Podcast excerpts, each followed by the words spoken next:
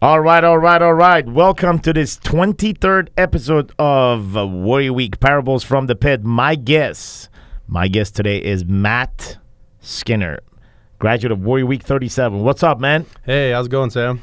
Thanks for being here. All right, fellas, sit down. We got a spicy one for you. We got a spicy one. When Matt is here, we got some spicy shit going on. Sit down, relax, and enjoy this episode.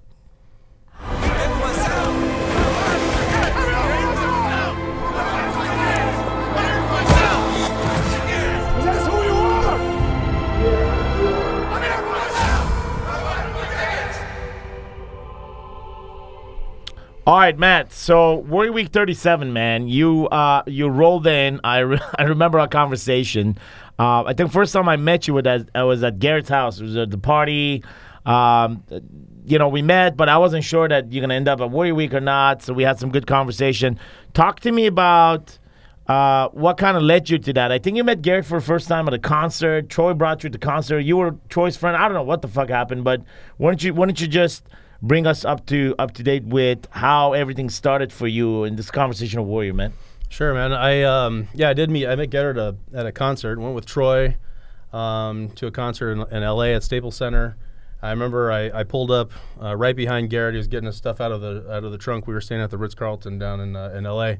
And I just happened to pull up right behind him, and I said, uh, I recognized him from some of the marketing stuff that Yeah. we've done, and met him there. Anyway, went to a concert, and then uh, was invited to a birthday party at his house uh, a couple months later, a couple weeks later, and I met you and Steve and a couple other guys, Jeremy, and um, so it was kind of interesting for me because I had more of a uh, more of a personal relationship in that kind of regard Sure. to start out with, and then uh, got invited to go to WarriorCon. I was like just blown away. This shit is like it's it's fucking real. This is the stuff that, um, as a man, I've always uh, have known in my heart and have uh, have practiced. But for once, for the first time in my life, it was verbalized and it was organized, and there was a system to ha- making commitments, to having integrity, to being a man and stepping up and being a fucking leader. And so that was just so refreshing. It was like taking a, uh, a drink out of you know a, a fresh spring. That there was other men that were on this on this path. I think I think um, you know the most empowering aspect of it is is like for the first fucking time is actually recognized. Like it's recognized, bro. Like what you already know inside of you is actually recognized and like, yeah, this is the shit. Because you know, th- somebody needs to fucking talk about this shit. Because like this is how I feel. when you see the truth, you know it. You know it immediately because the truth already lives inside you. But when you see it vocalized by Coach Sam, or you see it by what, whatever that looks like, it's a totally different thing. But I think that was my my point of this is like I met you and your wife Yeah. at a party, we're drinking tequila or whatever that was, and then the next time I saw you. You're fucking yelling at people with a with a megaphone and fucking coach totally different like totally different game completely. Oh fuck, what did I get myself into? and honestly, when I signed up for Warrior Week, I thought it was just going to be like uh, Seal Fit. I thought it was going to be, you know, a Kokoro type of thing. We're going to carry logs. We're going to do some physical stuff, and that's part of it. But it's so much deeper than just the physicality of. Uh, of it's it's just it's not an exercise program. It's not a it's not a Spartan race or an obstacle course or something like that. It's not an endurance test from the, from a purely physical standpoint. I mean, it's a it's a mental endurance test. It's an emotional deep dive into the pit and back, and it's so much more than just a physical program. That's what makes it. I mean, that's what makes it what it is. Yeah, dude. I remember you um, in in the build up to Warrior Week. We have this uh, 30 day build up. Uh, it's a 30 day experience. It's a fucking emotional roller coaster. And I dude, like you were struggling with some of that shit because not because you didn't want to, not because you you didn't want to do this. It wasn't, but it was like like I don't know, like dude, like I just don't know how to unbox some of this shit. You know what I mean? For so many years, I've learned to box this. I'm, I'm a boxer, man. I, I build boxes. Dude, I remember when I was delivering pizza when I was uh, 16. Um, just just as a, at, talking about being a fucking boxer. Just at, at 16, I was delivering pizza and we were paid $2 a delivery at Pizza Hut.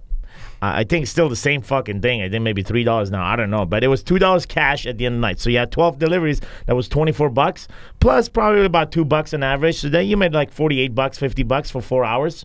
That's pretty fucking decent cash. And then you would leave with it drink or whatever the fuck you do at 16.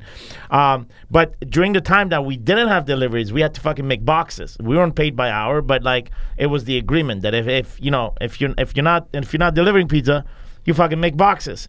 So I remember that that that routine of constantly making fucking boxes, folding and making, folding and making, and that's what that's what that's what we've become most of our lives, at least specifically myself and you and so many other guys that came into Warrior Week, is that we learned this process of boxing a lot of our fucking feelings. And ultimately, the only feeling that we didn't box was probably anger. Like anger would like rip the shit out of any box, but everything else is like box and put, box and put. And now you have piles of fucking pizza boxes on top that are useless useless. Like you have hundred empty boxes of pizza, no fucking pizza delivered, no one is fucking eating, and the the purpose of boxing was just to sedate and put it away. Um, I remember you struggling with that because not because you you're just so used to boxing and unboxing was like, well, how the fuck do I do that? Oh, I take it off, pull it back in, make it flat. How the fuck do I do that? So talk about that a little bit, man. Sure. Well, I, that's a good analogy. I, I like that a lot. I, I think a, a big part for me was when I first started this program. I mean, I've been an entrepreneur for 17 years. I've run my own business, and honestly, my whole thing. I mean, one morning at Warrior Week, I, I was uh, this came up was I run my own show. Nobody tells me what to do ever, and fuck you if you try. And so, getting into a program where I had to be somewhere every day at the same time, had to listen to people tell me what to do, I had to follow assignments and, and do certain uh, tasks and instructions, all of which I knew was benefiting me. Yeah. I had just a, a, a, a knee jerk, immediate reaction to fuck you. I mean, that's just, it was so uh, difficult for me to get into that pattern. But what I learned through all of that is uh, to be a great leader, we, we also need to learn how to follow. And so to be a good leader, we need to, to be a, to learn those skills of also being a good follower in that sense. And so uh, I, I rejected the structure of it immediately. But I think more to your point, um, boxing our feelings, boxing our, our those emotions until it, the only thing you have left is anger. And I, reson- I resonate with that a lot because uh, I grew up with a lot of anger and um, and just it comes from that ego. I mean, it comes from uh, comes from that ego. And I think what you mean by the analogy of the boxing is we're putting it. Um, you just get into these patterns. I do. This is how I. This is how I deal with it every time. Do it. I fold it this way. I put it that way. I put the box up, and the repetition and the repetition cu- masks the real shit that's down below. Absolutely. I mean, if you if you ever delivered pizza or if you work in a fucking pizza house, you know exactly what the fuck I'm talking about. uh, and if not, just next time when you receive a pizza and just take away the pizza and look at the box and unbox the fucking pizza, you'll see that it unfolds and it turns out to be this flat thing that somebody had to fucking box, right? And um, So what you're saying is you got to tip your pizza boys. What yeah, you're you got to tip fucking pizza. so, dude, here's the other thing how about much, how, how much do you tip? All right, so That's what I want to know. how much I tip? how much do you tip a pizza guy now?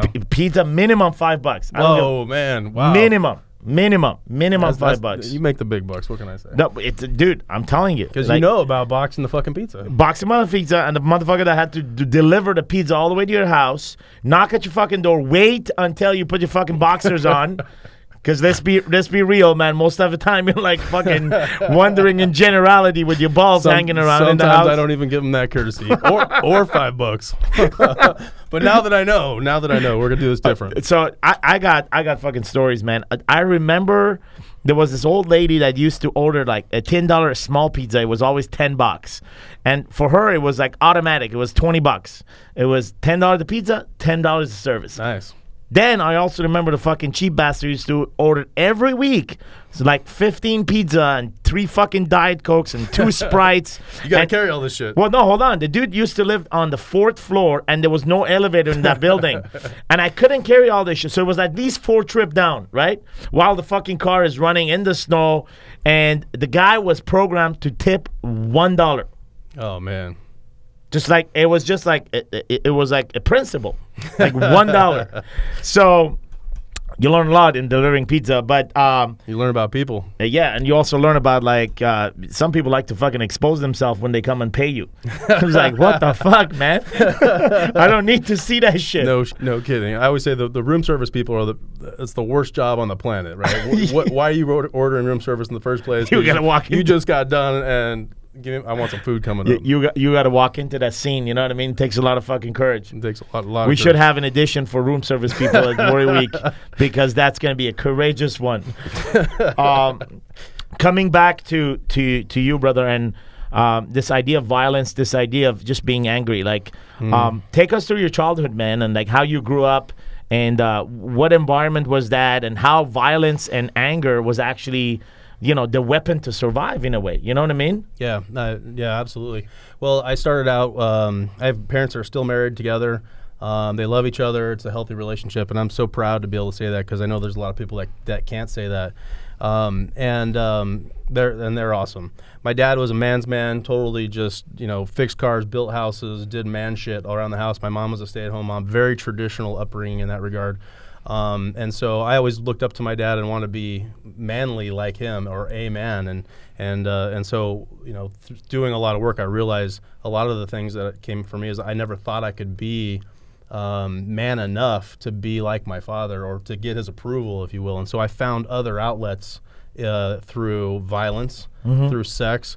Um, because I thought that those were the manly traits that he didn't do Sure. that I could outperform him on. If I could just be bigger, stronger, more you know masculine in the more like you know in the in the dark ways, the dark warrior ways. Yes.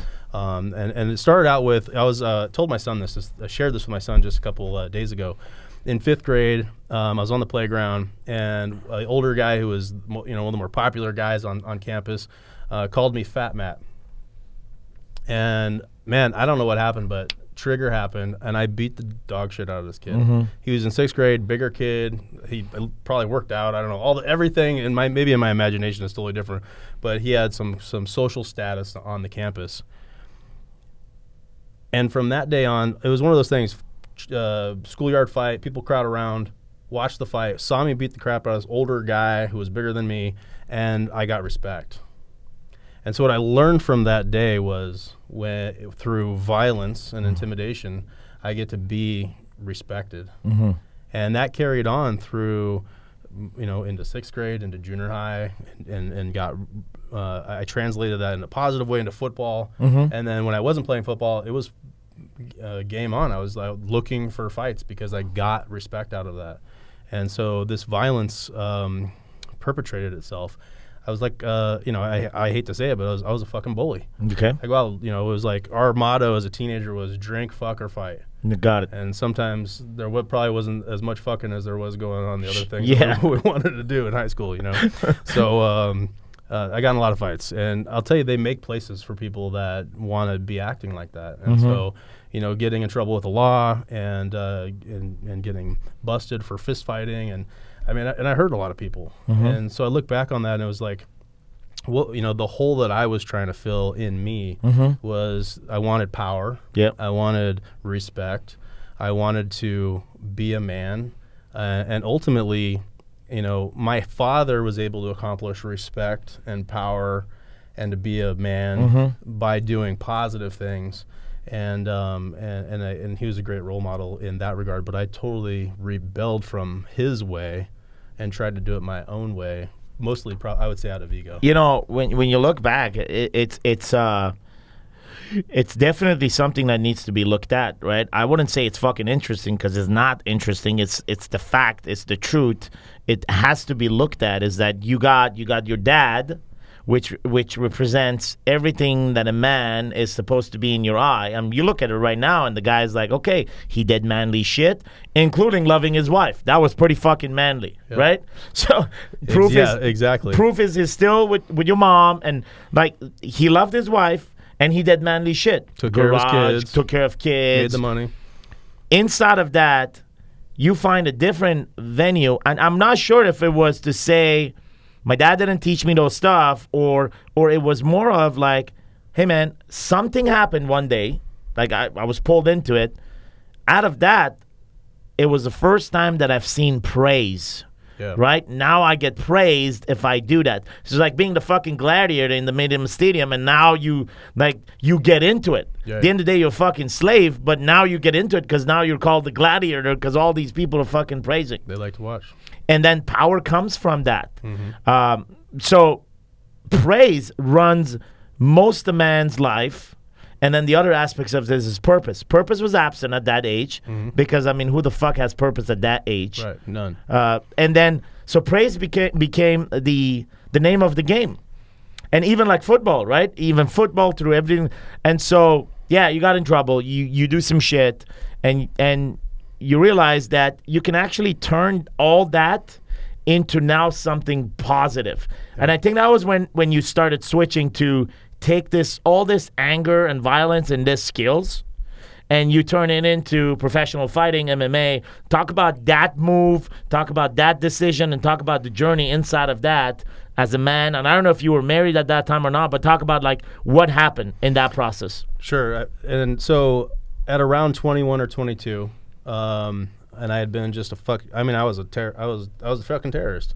I was a horrible person, uh, doing all kinds of crazy shit. My dad mailed me a book called Seven Habits of Highly Effective People, and honestly, the first thing, my knee jerk reaction to that is, "Fuck you! I don't need. What are you willing me a self help book for? I don't need self help. I'm a fucking I'm, I'm a man. I'm a I'm badass. My ego is fucking giant.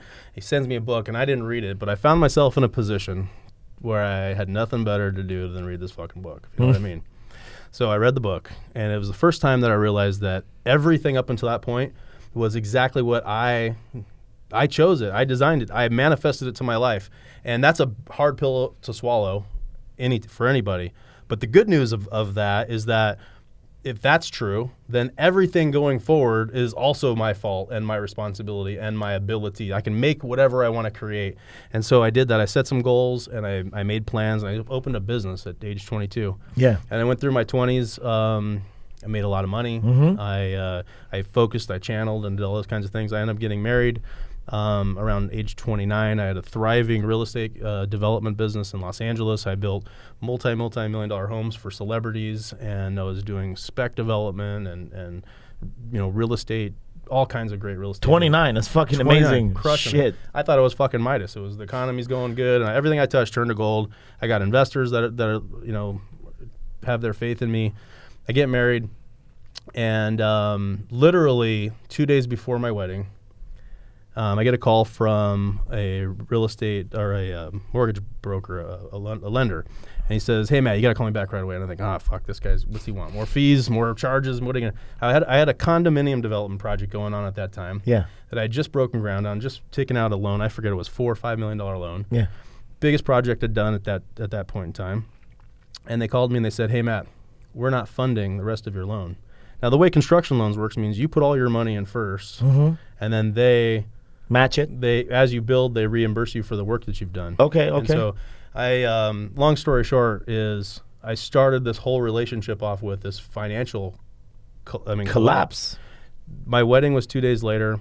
Um, I'm on my honeymoon searching for a new loan, and I don't have any money. All I got is a hole in the ground. I already started construction, and I can't find a loan. And then the next day, Countrywide announces that they were going insolvent, and it was the first domino that fell in the whole economic collapse. So I went from highly successful man doing all the right shit, about to get married. I want the white picket fence and the whole. You know, I want kids. I'm excited about doing all those things. To um, my whole world just starting to crumble and fall apart at that point in time, just from the business aspect. And um, I um, I didn't know what else to turn to. I didn't feel like a man as my business is collapsing. I didn't feel like I was uh, you know worthy without that piece, that attachment. So we're gonna stop right here because I want I want to go to that to that to that specific window because that's a pretty fucked up window. Yeah. Like we're sitting here, we're talking about it because it happened in the past, and but I, I want to emphasize like we're gonna put a stop on that. So everything is going Matt's way, yep. right? Like that like things have turned into positive. Production is the name of the game. Yep. Everything you touch in turns into gold. You meet this beautiful woman, and you're on the path. I mean, the, the, the you're you're laying down with, beautiful women next to you, and you're thinking, I want to have a family, I want to have kids, and like you envision, you have a vision. Yep. Two days before the fucking wedding, you get hit with the news. Yep. So, like, talk to us, bro. Like, feeling wise.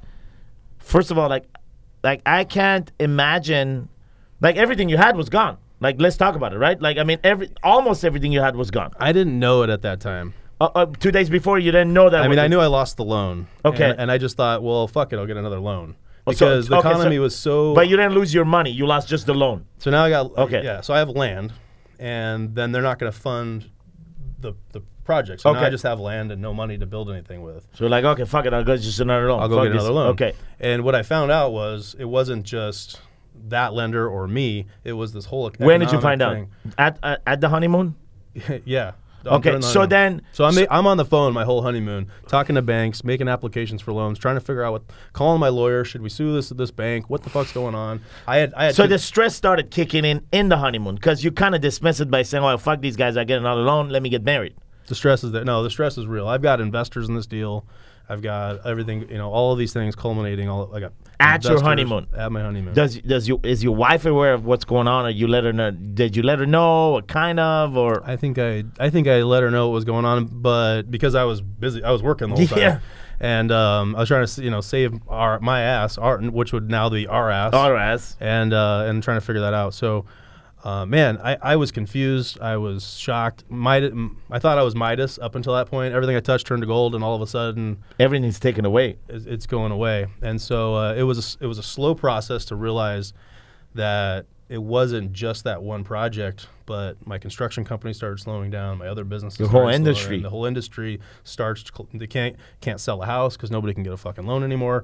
Like what the fuck is going on? Next thing I know, politicians are canceling their their um, Obligations? campaigns Yeah. to come fly back to, to Washington and try to fix things. If you remember, like all that went on. It was just crazy to watch this whole thing. And this enters into like 2008, and they're doing bailouts and all this stuff. And uh, I really didn't even know what was going on. So since then, uh, from going through that process, I mean, I've, I've made it my mission to study market cycles, but I know that's not what we're uh, specifically talking about today when I lost all of that, and when I realized I lost all of that, I um, I went back to what I knew that would give me um, respect and power because I felt powerless. I couldn't take care of my my wife. We by then started having uh, you know trying to have kids in the midst of all of that, which is chaotic in and of itself. Um, and I went back to uh, I, si- I started training at a at a, a boxing gym in LA, and um, started training with a guy. Who was, I mean, he he was now a, a champion, local champion. Oh, shit! but. I was just, you know, he was about my same size, so I trained with him. Get up five o'clock in the morning, run five miles with him every morning. Just start. I didn't have to work. There was no work going on. you know, I was like out of job. I didn't have a job. My business was shut down. It was fucked. so I started sparring with him, and I have background in fighting. He loved, you know, it was a great matchup. Yeah. And I said, "Fuck! If, if he's a professional fighter, like I'm gonna go do this." And so I did the, um, got involved in, in mixed martial arts. And I'll tell you, the one thing I can say about this, um, about that, is yeah, it, you get respect, you feel powerful, and all of that. But the training and the discipline is second to none because you have to have cardio like ma- like crazy mad cardio. So it's all about cardio uh, training. Technique is one thing, but a guy who has all the technique in the world and no cardio, Dead on the floor. dead. Because in a in a cage fight or in any competition, the adrenaline run up from weigh-ins 24 hours before to the mm-hmm. next day, and you've cut weight, and now you're rehydrating, and you're nervous, and you're thinking about your opponent and your game plan and all these things. And what most guys do, or a lot of guys do, who are new at the game of fighting, is they adrenaline drops. It means they got this peak adrenaline, and their adrenaline hits them before the fight from Shit. nerves. So they walk into the cage with no energy, dead, Dead already. can't fight, and they and and and they just and they lose fast. And so part of the game of being in the arena of stepping into a cage, listening to that cage door shut, is being able to control that adrenaline and knowing when that should spike. And so one of the most awesome things to harness inside of that game is the second when they close that cage door and it click clicks behind you and there's your opponent ahead of you you don't even notice that there's a um, you know that there's a referee in the cage with you there's just one man it's the most zen experience i've ever experienced because there's thousands of people out cheering yelling maybe throwing shit in the crowd and you're looking at one man and i and i just need to get through this one obstacle and I'm to get there. And, and that's all that you have on your mind. And it's that pure focus that is unmatched. It's amazing. What a fucking awesome experience, man! Like I, I haven't experienced that, but to have an audience and and uh, and really, what was uh, what was intriguing is is when you mentioned that, you know, with all these things were happening, you started feeling small as a man. Like Yeah. now you feel small. Like fuck, man. like like the world is collapsing. What you, you associated with the power that came through through some extent money and what you could do with that, and now is being taken away. You go back to the original power that you felt, which was through this. But now you're an adult, you're married, so like you got brain, so you're like, okay, I'm, I'm gonna figure this out. Yeah. How? So you did it really to feel powerful, really to energize Matt. it was an emotional uh, i needed i needed an emotional band-aid and you know all of those you know that, that was a process i mean what i learned now in my in a, where i'm at now um, first of all we handle my company and my, my finances way differently than i did at that point in time but the fact you know what you learn through time and going through those experiences is i know now that i can feel powerful just with me. I don't need to have I don't need to have that fight. I don't need to step into a cage. I don't need to beat down another man. I don't need to, you know, be with different women or do all those things that at one point in time made me feel whole as a man, significant. And uh, w- and once you can find that piece, um, that truth in your heart that hey, I'm enough. I can stand next to my father and be a man and be next to him, and he's a man. He's I mean, I still look up to the man, but um, but when you find that in yourself, Yeah. it's so powerful. And you know, uh, it comes from re-energizing the body, being balanced in business. Um, the the core four that um, that emphasizes that growth because, man, sure we get our power from that from physicality, but we really get our power from when we know we're handling our business, Yeah. right? When in the four in the core four, when you are stepping up to the plate and handling your business in every category, and just getting better every, you don't have to be the most fit or the most spiritual or the best in you know, no, but the fact that you're advancing forward at least a, a little bit each day, just getting better every day than you were the day before, makes a man feel significant. So true. And part of that handling our business, right? Uh, which is the best way to put this. Like, you feel great. You feel great when you handle your business. And what's the business? Well, business is that you actually produce, make some money. You connect with God. You connect with your creator. You take care of your body. And then you nourish the relationship that you have with your kids and your wife. And so that's handling your business. Any day that you actually don't do one of those components, it kind of feels like you didn't handle your business. And so there's this shit that kicks in, which is guilt, and then it turns into shame. And eventually you do something fucking stupid because of the guilt and the shame, and it goes in a fucking cycle, and it goes and it goes and it goes and it goes and come down. back. Yeah. Um, so inside of this whole experience, man, like, you know, there there is there is one thing that fuels us as men and uh and uh, but it's unspoken right people don't fucking you know are you're an alpha i'm an alpha our alpha energy gets completed by the feminine charm this this feminine power right of Yin and yang.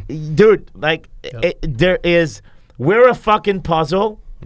And the final component in the man's puzzle is that like is that female energy bloops plugged in there. Like a key and a key. like, like yeah you know what i mean? So inside of that talk to me when like in your first marriage like uh, with, with your ex-wife like when that fall into place and when did it fall off? And like what happened there? You know what i mean? Yeah. Well, um, gosh, that's a good question. There was um, three kids came from that marriage, and that's, I mean, the most amazing thing. They're the best. Um, how old are the kids They're nine, eight, and my youngest will be six in two weeks. awesome man She she was born on my birthday, which is pretty awesome. We share a birthday. As my sister said, Matt, you don't have a birthday anymore. it's now Madeline's birthday. So um, I mean, the the kids are awesome. Um, you know the um, the relationship broke down. I, w- I was training. f- I wasn't handling the other areas of my life. I was all about physicality. I was all about being a fighter, cutting weight, learning how to jujitsu, kickboxing. I mean, we were doing five miles at fi- uh, five o'clock in the morning. We were doing three sessions a day, jujitsu at night. We're you know going over um, just techniques, walkthroughs, sparring twice a week, getting black eyes and beat up. I wasn't taking care of my business in the other categories. Spiritually, I was a fucking disaster. Financially, I was, lo- I was just losing, and I had given up on the money. Fuck the money. I'm just gonna fight. I'm gonna be a fighter, and they don't pay. It doesn't pay. pay shit So um, it was all about ego and self gratification and what I'm going to get out of this, and then ultimately, you know, that process turns into um, that's not working for the relationship, and I'm not being a man at home, and um, and handling that, and then we're not sleeping together anymore because she's not attracted to me because I'm a fucking asshole. Yeah. And then next thing you know, it's um, we're sleeping in separate rooms, and then next thing I, I know, fuck it. If I'm not getting any at home, I'm gonna go find some somewhere else. For sure, yeah. And so ultimately, that's uh, you know that's how that downward spiral rolls, and um, you know I'm I'm ashamed to say that that's what uh, the choices that I made, but um, and I don't mean to say any of those things as excuses because I, I have to own that shit. Sure. I do. Sure. And um, and the worst part is someday my kids will hear that story Yeah. and uh, and I think that that's especially I have two daughters, and that's Yeah. the worst thing that I could um, would ever want them to hear. Well, the reality is is the following. Okay, uh, and this is mainly for your daughters if they're gonna listen to this, and then any other fucking man that is listening or watching this podcast and have actually can resonate with the blueprint that Matt just dropped, which was, listen, man, I was focusing one area, I pretty much dropped the other areas, and then that affected my relationship with the woman that I was with. And as a result of it, we were not intimate. We didn't have sexual encounters. And as a result of it, I'm a fucking man. I gotta get it somewhere, and I end up going somewhere else. And that's the truth. That's the story. So I'm gonna have you consider, like, bro, at that time you just knew what you knew, and which is exactly the blueprint of the boy that you were. The blueprint of the boy was go to go to praise for power, and you find your skills in fighting. Yeah, and that turned into positive fighting and you fought with money now. That was taken away from you. It was like calling you fat matt again Mm-hmm. like only this time it was like broke Matt right somebody was right, so- loser. So- that's what that's what my wife was saying. you're a fucking loser. Go be the man. What the fuck? Take care of. So you know, that- now we have three kids, and you're not making any money. What's So up? then you feel like oh, you go back to what you knew, which was I'm gonna go find power. Because here's what I'm gonna have you consider: if you roll back during that period, it's not that you were a fucking asshole. It's not that you were a bad guy. It's that you were a guy that was trying to find the only thing that would give you power. So hopefully you use that power and fix this fucking shit. Mm-hmm. Because ultimately you were fighting mm-hmm. you were fighting for power and you wanted that power to come back and help you build your marriage, help your kids. It wasn't that you didn't give a fuck about your wife or your kids. True. You were fighting for a cause. And perhaps I can imagine just that going into the ring, like you would have the image of your wife and your kids with you, and that would be like one of the fucking drivers. So when you think about that, it's not like Matt was a fucking asshole. Like you were on a path and you were just following what you knew, which was I want to help my wife and my kids, but this is the only thing I know. So true. Let me tell you a story. Yeah, go ahead. Thank you. You brought this up. So mm. you're right. My wife, nine months pregnant, sitting in the front row, cage side. I'm in there. I'm fighting. I win. I run around with my victory lap. Right? Yeah. What I didn't know was she went into labor during that fight, mm.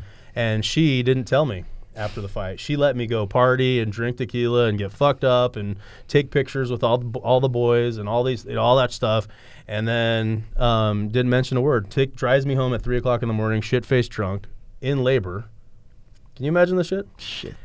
drives me through fucking Carl's Jr. Uh, uh, I haven't eaten because I've been cutting weight. I haven't eaten nothing Yeah, in months. yeah, yeah. And uh, and, and drives me. Th- I get you know the big uh, Carl's Jr.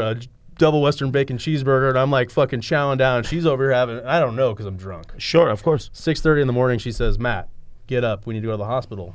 And I said, "Arr." Hmm. And she comes in, and this is the first time I think I ever heard her cuss in my whole life. She says, "Motherfucker, you better get up." and I jump up, and my hang, I'm hung over, and I'm beat up, and my face is all fucked up, and I drive her to the hospital.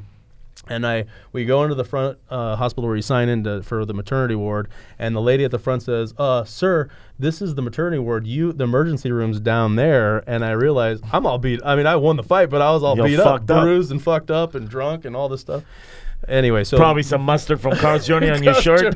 right. So uh, that was the first baby was born that very next morning, Shit. and um, that was a, a pretty crazy story. But but what brought that up was that you said you're right. They were they they were right there. They were right there watching. side. And and the reality is, like you fight, like your wife was in the f- ring with you. Yeah. Like she could have been the type of wife that say, "Eh," and then it would have fucked the fight for you.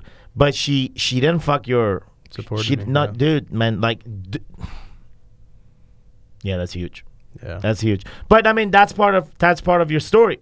That's the story is that through that I start seeing and I start growing and um and obviously mistakes were made. Uh, mistakes were made not because the choices of Matt were. I mean, at the end of the day, you got to own that, but it's just like there was no fucking guidance. What can I tell you? There was not. And your dad was all along there, but it's not that you were reaching out to him and asking for advice for, like, how do I deal with this life? I, I didn't have other men in my life to kick me in the dick when I needed to be kicked in the dick, and Mm-hmm. I and I say that because that seems to be uh, Terminology around here. terminology around here is I'm gonna kick you in the dick. So uh, and, I- and I needed that at the time. That's when I needed other brothers to, to lean on, and I, I felt alone, and I felt that I could only, I only knew one way to go. So I, and I didn't have anybody to talk to about that because I created this isolation.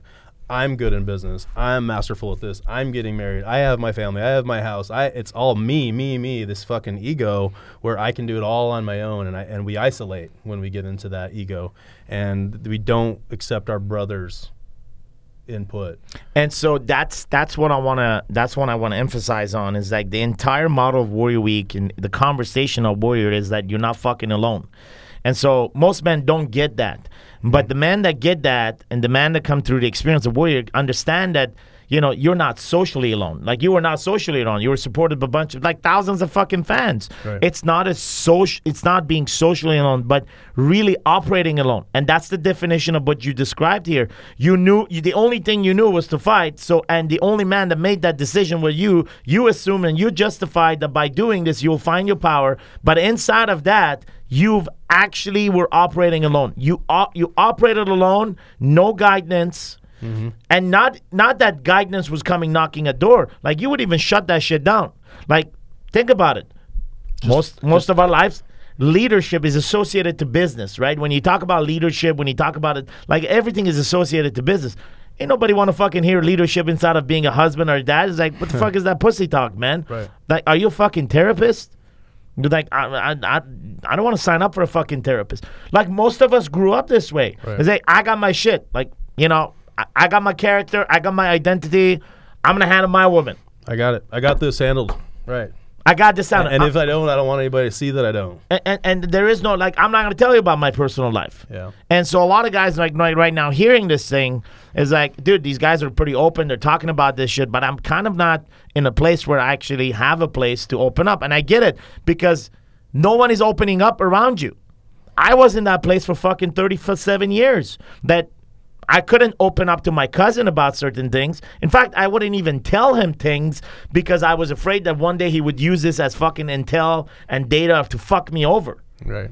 Like anybody. I, I had that suspicion when I when I got into Warrior. that, was, that was part of that uh, the early uh, thirty day run Early was like, oh, resistance. what are they gonna do with me? What are they gonna do with this? Yeah, who the fuck I'm not. I'm not telling them this shit.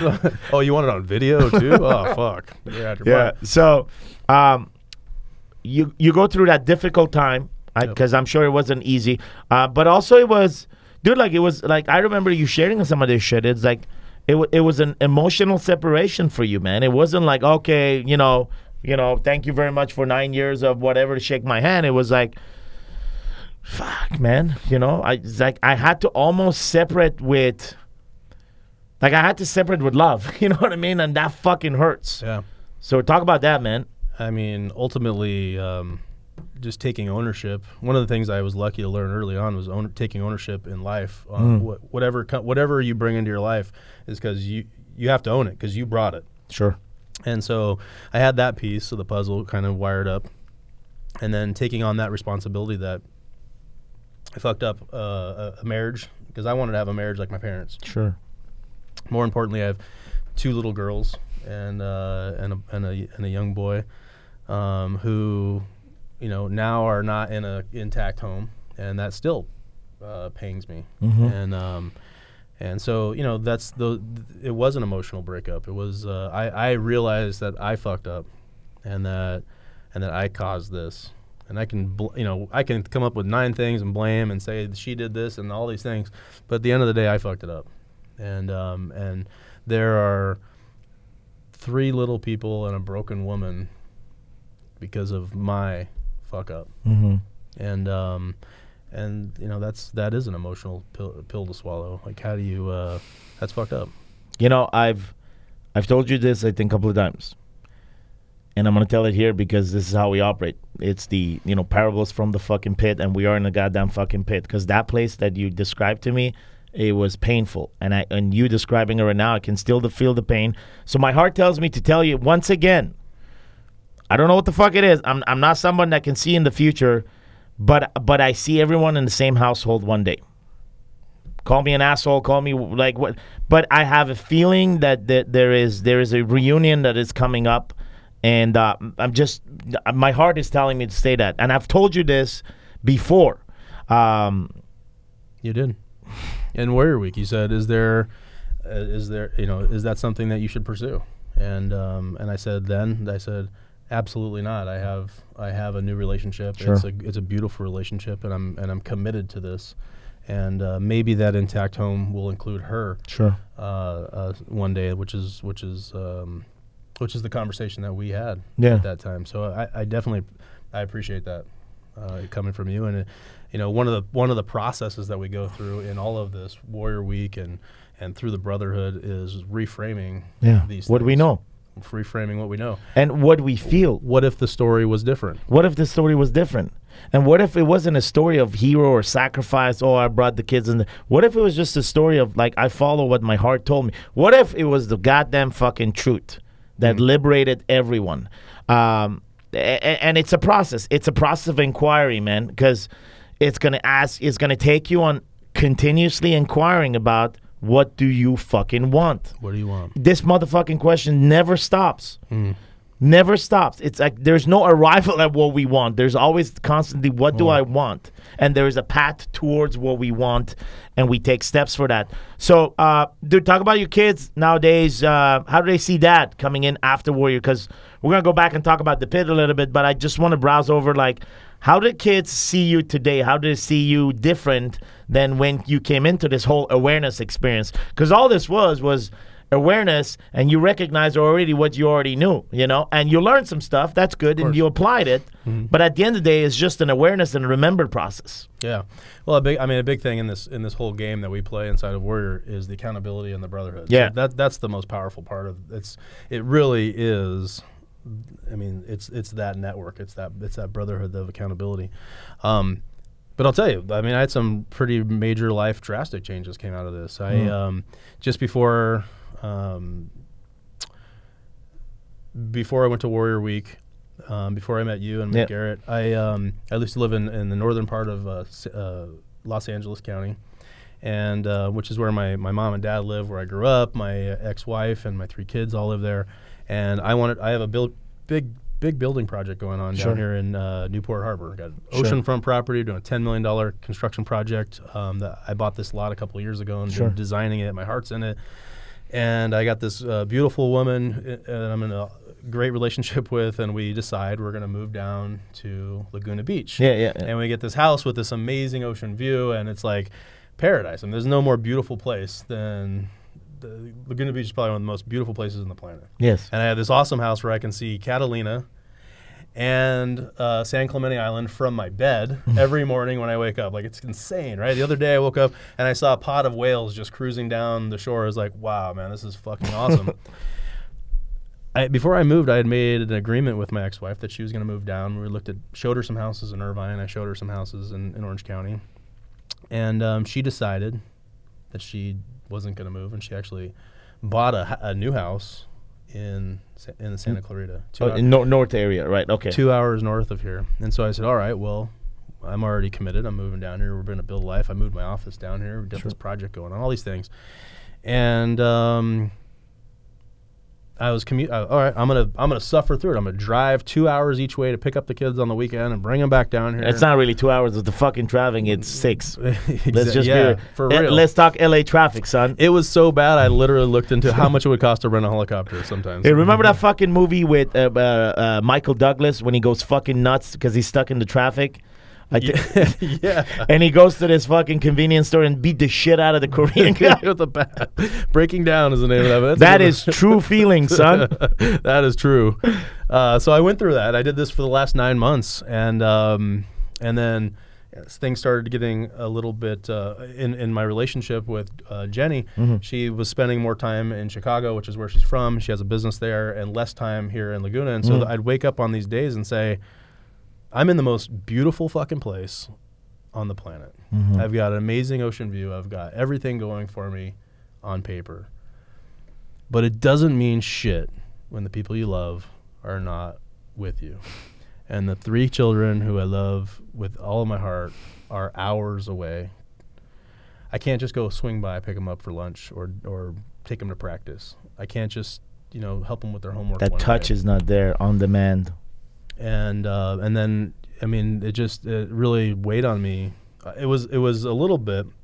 I thought I could handle it when my woman was there all the time, and Sure. then when she was not there, it really became apparent that I'm alone in this awesome place. But fuck this awesome place. It doesn't matter where I am. It matters who's with you. Yeah. And that's what real wealth is. And I think we talk about that in Warrior Wealth, um, where real wealth is who you become and what and what are those assets? What are those treasures that we have?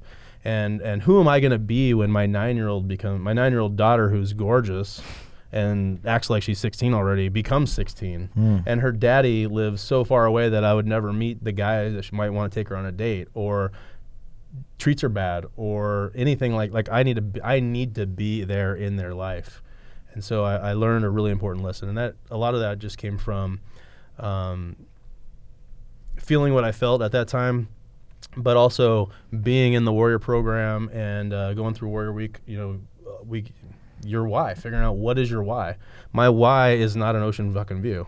Do I want one? Yeah, but that's not why.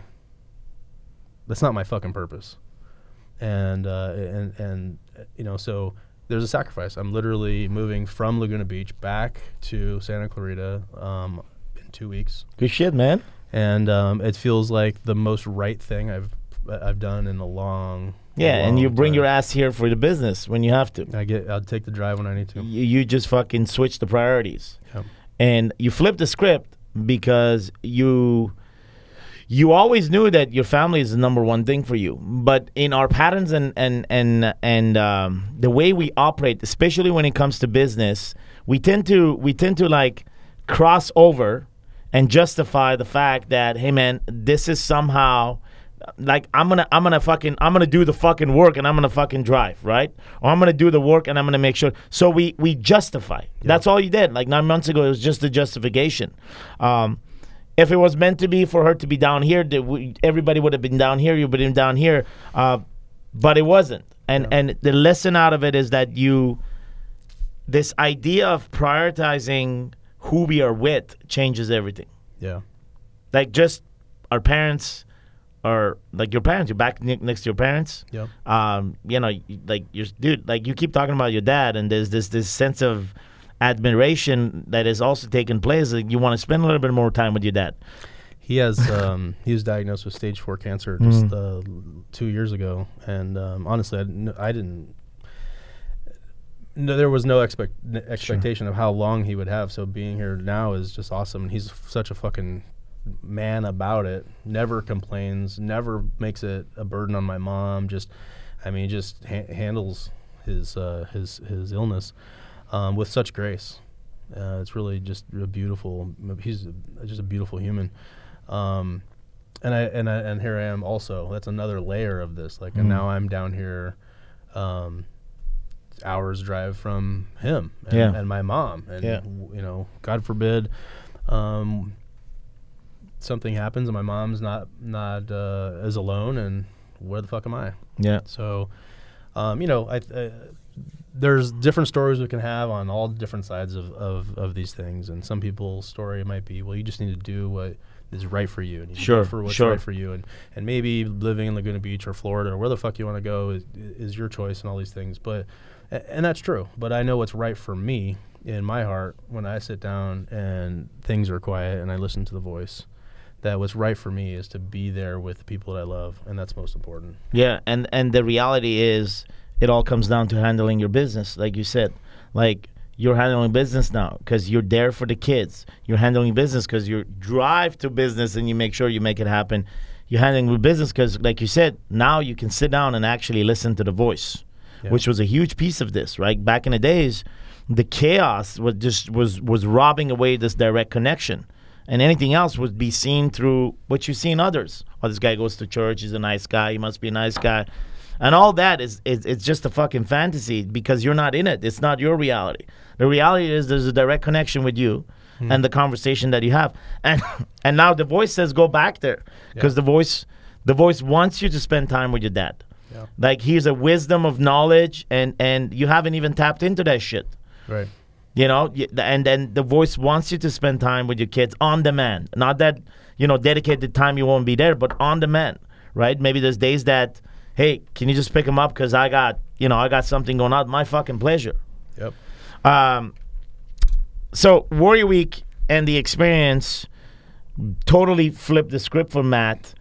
And like I said, I keep saying it again. Uh, It recognized what what you cared about Yeah. it recognized the unspoken. Like all along, all I wanted was a family and my kids, but I acted like a goddamn fucking animal from time to time. That's true. so I'm glad that I'm glad that there are other fucking animals out there. I don't feel alone. I, I I I I feel that I'm recognized. And I feel that moving forward, I operate by this thing that I learned, which is the truth. So talk to me a little bit about that, man. Like, you know, we, we, we push for that, right? So how does that come into play with your relationship with your kids? How does that come into play with your conversation in business? How is the, how how is everything different, you know, in your industry, in your world now when you operate by one single fucking rule, which is tell the fucking truth? Yeah. Well, that, I mean, that's that's a, hu- a huge component of it, uh, and part of that truth is sharing what you learn. Yep, And so yep. I have a, a group of. Um, I, I teach real estate. I'm going to be speaking at a, a huge event in Toronto in a couple weeks. Uh, it's done a shared stage with Tony Robbins, and a couple. Uh, end of this year, I, I get to do a share stage with Grant Cardone. Like I feel uh, really empowered and all this stuff. It's really fun and an honor. And inside of all that, I have several hundred people that I pay me for coaching in real estate. I teach them how to buy up. I teach how to buy apartment buildings, and, and we have a, an equity fund, and we buy apartment buildings, and and I and, and we build a team. And I always say real estate's a team sport, but really life's a team sport when it comes down to it. Like no, there's no man that could does it on his own. There's no fucking island. You're, there's no lone fucking ranger who handles all his business on his own. Like we need to stand independently, but we also are stronger when we're interdependent, right? Iron sharpens iron. When I hold my brother accountable and he holds me accountable, we are stronger together when we do that for each other. But um, so I started teaching this to my, to, you know, to my own tribe, and the impact that it's made just in my relationships w- inside of my company, Mm-hmm. inside of my empl- with my employees, uh, inside of the relationships I have with my my coaching students, my deal makers, um, and, and I and I see them evolve and see how this is these truths that we've come to recognize and and again it's it's something like I, like I said earlier it's it's all of this is something we know is true because when truth finds us or when truth is presented to us we know it's true because we already had it Yeah. right? but the what this does is puts a system together and a brotherhood around it Yes. and that's really what all the magic is of, of warrior and um, and so you know being able to utilize that being able to lean on uh, other men um, is uh, uh, it, it's powerful Here's the reality: not having that will lead all of us, including myself, to the pl- same fucking place that we crawled back from, which is this place that we are comfortable with lies. If we don't have a venue to teach what we live every day, then we'll go back being the same fucking liars that we were. Mm-hmm. And if we don't teach what we live, and we teach from a place of not living it, then we're totally out of integrity, and it's just a matter of time that we're going to be fucking exposed. Te- teaching is the accountability like if I have to go teach this to you I better fucking do it Yeah. because then, then who the fu- who am I if I'm teaching you this and then I'm over here doing it wrong or doing it different so here's the difference. and I still struggle with that because I, you know, I'm not perfect every Of day. and I course. hit all this stuff, and I'm teaching, and I'm going, "Fuck!" I, sh- I re-" but y- you live the way. yeah, And the way is not a way of perfection. The way is like, hey man, I'm I'm committed to doing the work. I'm committed to handling my business. I love the way you put it. Like like listen, okay, I'm gonna handle my business. All right, what is your business? My bo- business is four things: my family, God, my body, and my business. Mm-hmm. Am I fucking clear? Yeah, I think you're pretty fluid. That's business. And it's not, I'm gonna handle my business, which is usually either I'm gonna handle my wife or either I'm gonna handle my work. It's it's it's linked in our mind traditionally to one thing Yeah. Right? Not multiple things. And so now it's it has this idea of multiple things. And here's the difference, bro, like of you going on these stages, right? This this this opportunity in Toronto, sharing stage with a bunch of other guys. Here's the difference between you on that stage and many other guys that continue to be on the fucking stages that you actually teach from a place of living. So the power that's going to transcend in your teaching or whatever the fuck you're teaching, it may be in your line of your line of work and your subject matter expertise, it's embedded in your flow, your experience and your energy and your ability to be vulnerable and not hold back. And said, "Bro, let me tell you a fucking story. I used to use violence to find power. Then I went to money. Now it's now I, I use my family. That's how I found power. Mm. And so that's that's I, I mean that becomes a teaching point inside of whatever you teach. But that has impact because education that is backed up by experience now has impact. Dude, you've been to all these conferences. Guy goes on a stage, He's dressed really well. He speaks really well. He articulates really well. He's a good fucking presenter. He hmm. has the best PowerPoint presentation. He has like, dude, this guy's fucking solid. You come out, you don't think this guy is an asshole. You think he was a pretty good guy. Two weeks later, this guy has no fucking impact on your life. No goddamn. And yet, on the other side, you find out yourself in a situation when things are pretty fucked up. Let's say at the first hour of Warrior Week, and then you get the biggest lessons of your life, and there's an impact that you carry up to now. We're not going to tell the details, but you know in what I'm talking about. but th- there is there is impact in education that is backed up by experience, and that's mm-hmm. what you're doing inside of your tribe. Yeah. It's hey man, it's like you talk about your decisions. Today I had to make a fucking decision that I had to move back. I have to give up what I've built for myself here because that's my priority. When you share that, people connect to that. Yeah. Does that make sense? Yeah, absolutely. The authenticity is uh, is magnetic for sure, and, and and when you can be authentic and when you stop telling fucking lies all the time, You don't tolerate them anymore. you One. you, you don't tolerate them anymore. True, that's a very good point. Well, that's not what I was gonna say, but that's fucking that's real truth right there. Um, but you know, it's it's um, it, it you're in a different game when you when you are tr- truly authentic about those kinds of things. Dude, I'm excited. I'm excited for you to see yourself on these opportunities. Like the the the the the, the, the presentation in Toronto and even with Cardone, you tell that motherfucker he needs to come to Warrior Week. Say Sam said you need to come to Warrior Week.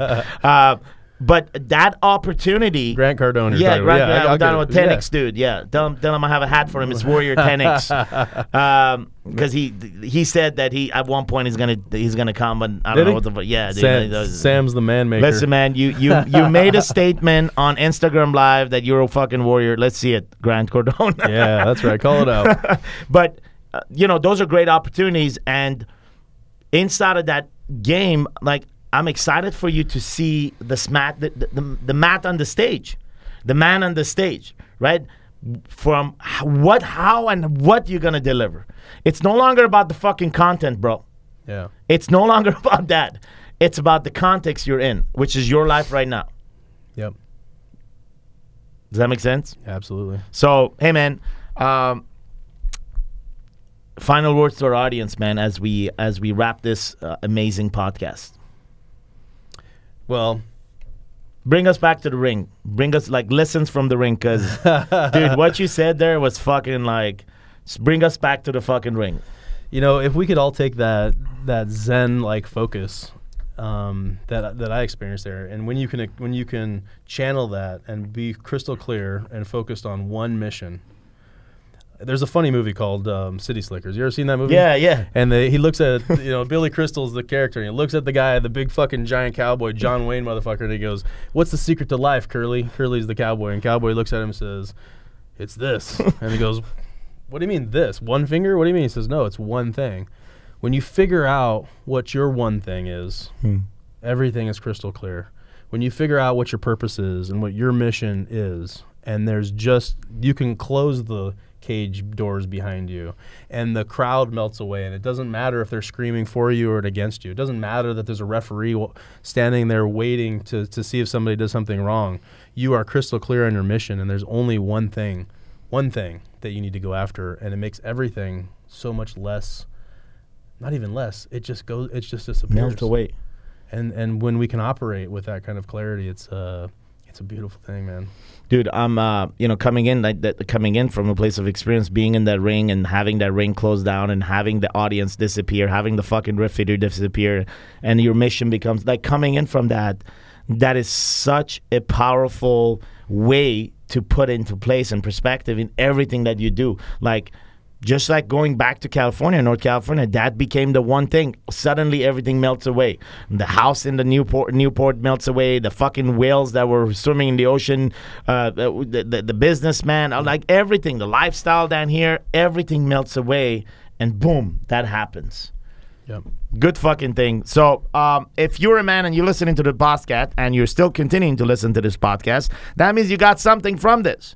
If you have left this podcast halfway back and you're just joined in now, fuck off. But if you are the guy that actually stayed for this hour with us and you've got something from the life experience of Matt and sharing the stories of pizza to the fights in the ring and all the way to the whales swimming in here in Southern California, if there's anything that impacted you, go ahead and forward this to another man. I mean, it's your duty to pay it forward. And if you want to learn more about these podcasts, you can find them at warriorweeknow.com. There'll be audio versions, video version. There's also the text version. And as well as you can Google um, in Google Play and as well as in iTunes, you can search for Warrior Week and you can subscribe to those podcasts. Matt, thank you for being with us on this call. This was an awesome call, man. Thank you, brother. Good shit. All right, fellas, have yourself a fantastic afternoon.